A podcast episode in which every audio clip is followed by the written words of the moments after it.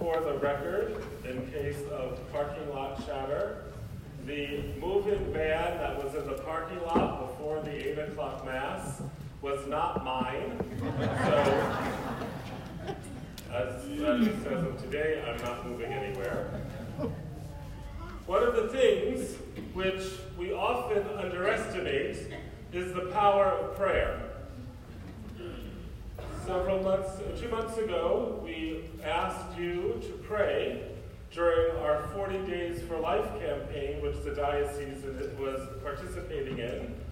And on the day that we were called to go down to the abortion mill, three lives were saved on that day, which is attributed to your prayers and your fasting uh, for this intention. Last Monday, parishioners contacted me, contacted us regarding Nija. If you remember, Nija is the child we spiritually adopted who was in foster care, a teenager who was looking for a forever home.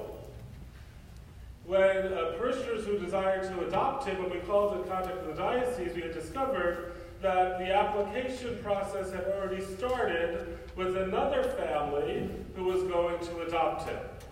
So your prayers are powerful, and it is a reminder to you and to me that God is at work in our midst.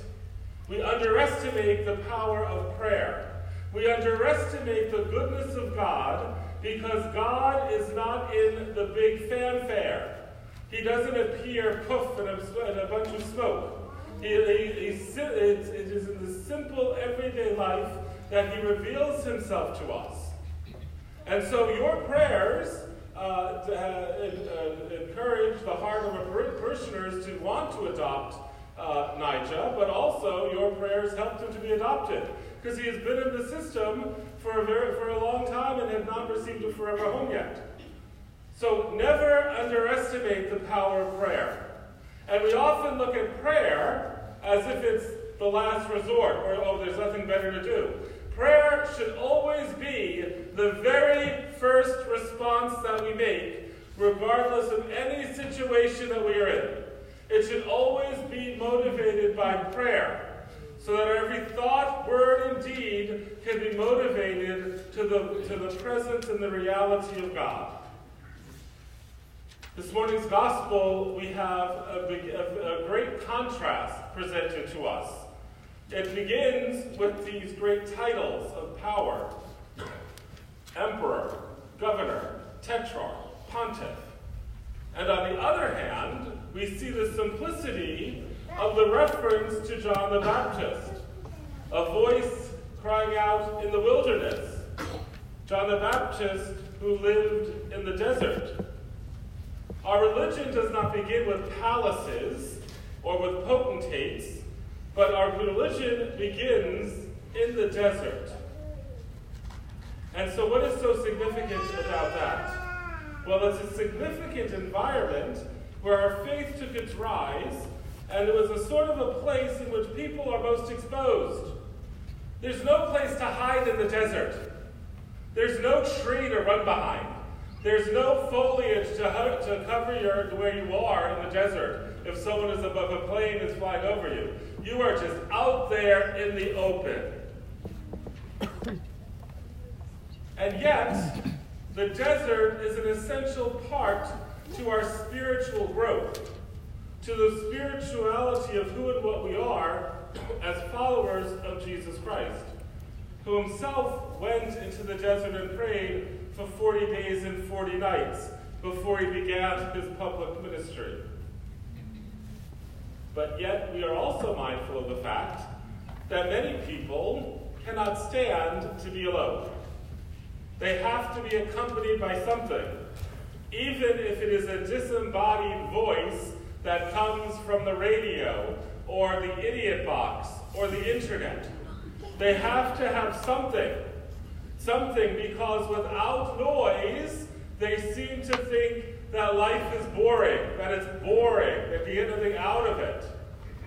My brothers and sisters, our life alone is far from boring. And when you read the spiritual classics, our spiritual fathers and mothers in faith, they took for granted that you and I appreciated or understood what is referred to in the spiritual world as the interior life. The idea of the inner life has rather fallen on hard times these days. That's even within Christianity itself. This understanding, this appreciation of the interior life has been overshadowed by busyness and doing. The, the whole push for social justice apart from living, living in union with the Lord. This whole push always having to do something. Otherwise, you're not, if you're not, if you're just do, do, praying, you're not doing anything, which of course is false. And yet we see within the world that there is a rise to a development of the, of the interior life, but from a secular perspective, from the New Age movement, or from Eastern religions, or know, uh, from that expression we often hear our younger people say, I'm spiritual, but not interested in an institutional religion. What does that mean? What does that mean in, uh, in reality? Who knows? Who knows what it means? But yet, they, uh, but that, that, that the devil is the prince of lies. And so, with what they say, there is some truth. We cannot be part of an institutionalized religion without the development of the interior life. And so I think it is fitting on the second Sunday of Advent to maybe teach you for the first time what the interior life is all about, or even what it is, so that we can reap the richness that it offers us in drawing closer to, uh, to, to the Lord. Each of us, every human being, carries an interior world which is alive with memories, impressions, feelings, attitudes, arguments, dispositions towards each other, towards situations, and everything else that goes with that. Therefore, how can this experience within us be boring? There is a whole existence going on within our very being. It is in the depths of this being, it is in this interior life in which the Lord Himself dwells amongst us, within us. And so then why do we shudder from, the, from thinking about the desert? Why do we shudder from being alone with the Lord? Or thinking that that's not good enough? Or that's not going to help us? The reason is because we are afraid innately that we're going to find within that experience John the Baptist. We're going to find that voice crying out in the wilderness to correct us from what we are doing wrong. Remember, John the Baptist says that he preached a baptism of repentance for the forgiveness of sin. And this is another thing in which we have to over, override the wisdom of the world, which denies that negatives can be good. And so you shy away from anything negative. Anything that is against you or anything that goes against what you think or believe, you get away from it. Well, my brothers and sisters, if there is no, nothing which is bad, how do we know which is good? If you do not know the negative, how do you know the positive? I mean, this is one of the sad tragedies of the millennials amongst us in our world today because they do not know how to handle rejection. They do not know how to handle things that go against what they want and what they think they should have. And they have to go to a safe place. They have to just crumble because they were never informed that there is something that is right and something that is wrong. All starts, as I preached before, on with T-ball. T-ball. You either win or you lose. You do not, why are you getting an award for losing? If I'm getting awarded for, lo- as, for being a loser, then what do I have to what do I have to desire to become a winner for? You know, you can't become a winner If you think if you get if you just get the same that the winners get, why would you want to be a winner? If you don't know the distinction, then what is there to move towards? And so therefore it develops within humanity a complacency. It develops within humanity, why bother? What good is it going to do? And so this is the challenge for you and me, my brothers and sisters. This is the challenge that sometimes negatives and negations are needed in order to make a clearer path or to help us to see clearer the positives and what affirmations really mean. Now this is not this is just this isn't true just for ourselves, but this is true within the spiritual life as well. You know, sometimes we need to be called on the carpet for our failure to live as the Lord calls us to live. Sometimes we need to be called and chastised for living within a, a sinful reality. And yet, should we say something to someone who is living a sinful life, we're accused of being judgmental. Judgmentalness has nothing to do with judging situations. Judgmentalness deals with because a person is sitting, you judge that what they deserve, or you judge where they're going to end up. Like HE double hockey sticks. That's being judgmental. You're living like this, you're going to hell. No, you're not. We don't know that. We don't know the dispositions of their heart. We don't know the mercy that God's going to bestow on, on a person. So we can't say that, but we can say this behavior is sinful. This behavior is wrong and should not be done by those of us who profess Jesus Christ. I mean, Jesus himself even called people onto, on the carpet for living sinfully. Look at the woman caught in adultery. The woman caught in adultery, who condemns you? No one. Well, neither do I. He doesn't say, okay, neither do I. Have a nice day. Bye bye. Good to see you. See you again. No, he says, Neither do I condemn you. Go and sin no more. Zacchaeus, we, we, just, we heard a few weeks ago, we heard about Zacchaeus, the short man who had to climb the tree. He was a tax collector. He aligned himself with the public enemy of Israel. He was a persona non grata to the Israelite people. And yet something within him stirred to see the Lord. And the encounter with the Lord caused him to have a desire to transform himself. My brothers and sisters, in the desert where we are exposed to the presence of the Lord, we are exposed as we truly are and with, with all of our warts and ugliness. Exposed in that element of God's tremendous love, we are called to be transformed we are called to transform ourselves to draw ever closer to the Lord. And that is why the devil hates the desert and why the devil hates solitude, silence, quiet. Because he knows that when that happens, when we, uh, when we willingly allow ourselves to come to quiet, that the Lord is going to move that we are going to know that the Lord is with us and He is going to challenge us to be transformed, to become better people so that we can draw closer to Him in holiness. And that's the last thing that the devil wants for you and I to be the saints the Lord calls us to be.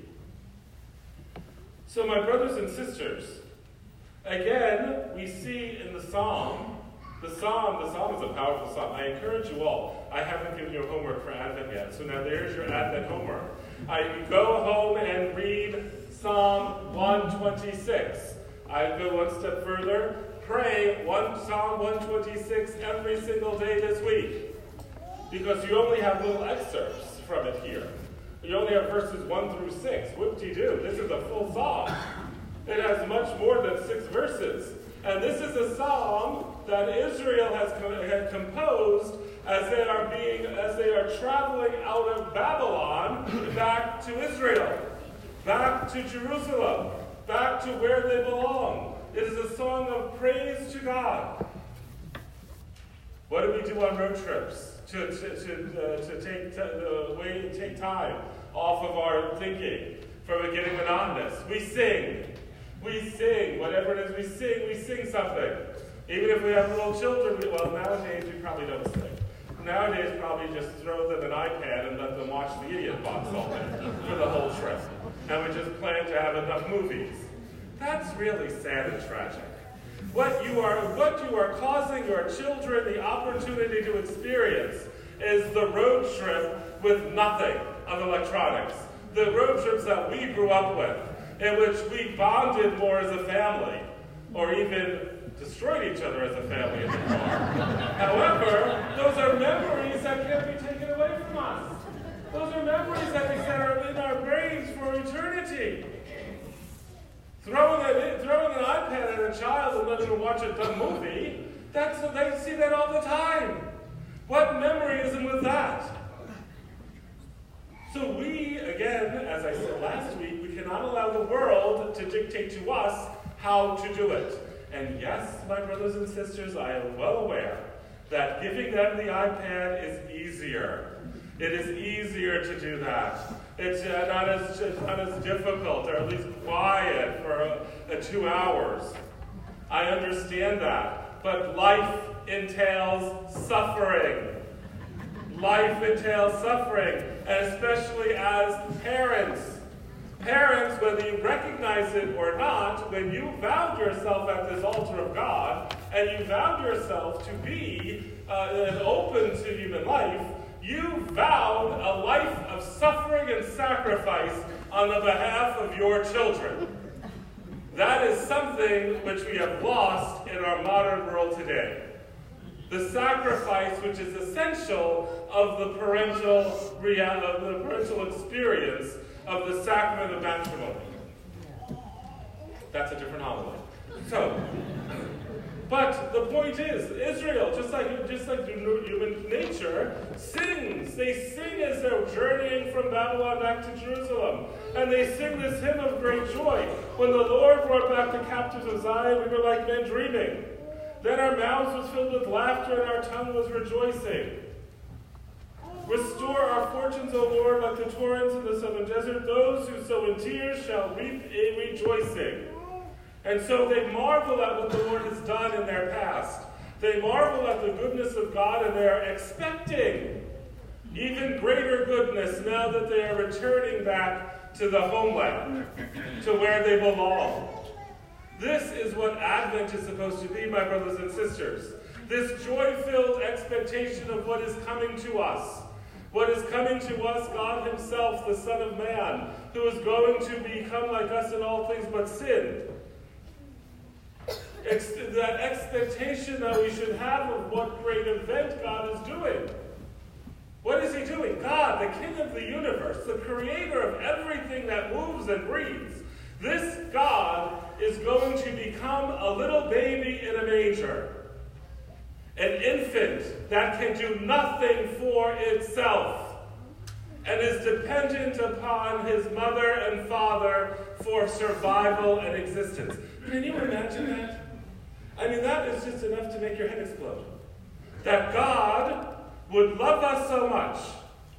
They would love us so much that He who created everything would be vulnerable to human beings, to a mother and to a father, to raise him. How amazing is that? And yet we deny or we don't believe that we are lovable that God could love you or me. We deny it. We can't fathom it. But yet He has done that for each of us. So, my brothers and sisters, as you sing that Psalm 126 throughout this week, I also encourage you to enter more deeply into the desert experience of Advent. Advent is not a time of just having Christmas carols and having parties and getting all that decorations and lights and everything else. Advent is a time to prepare ourselves for the greatest gift we will ever receive in our human existence. That gift of God becoming man to save us from our sins so that we can have the experience of living with God forever in eternity. That is the gift that we are, we are waiting in expectation for Christmas morning.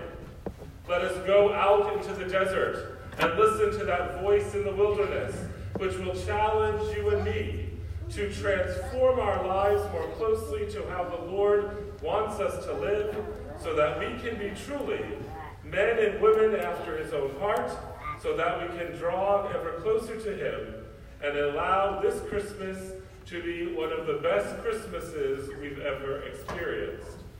Come, Lord Jesus, come in the name of the Father, the Son, and the Holy Spirit. Amen.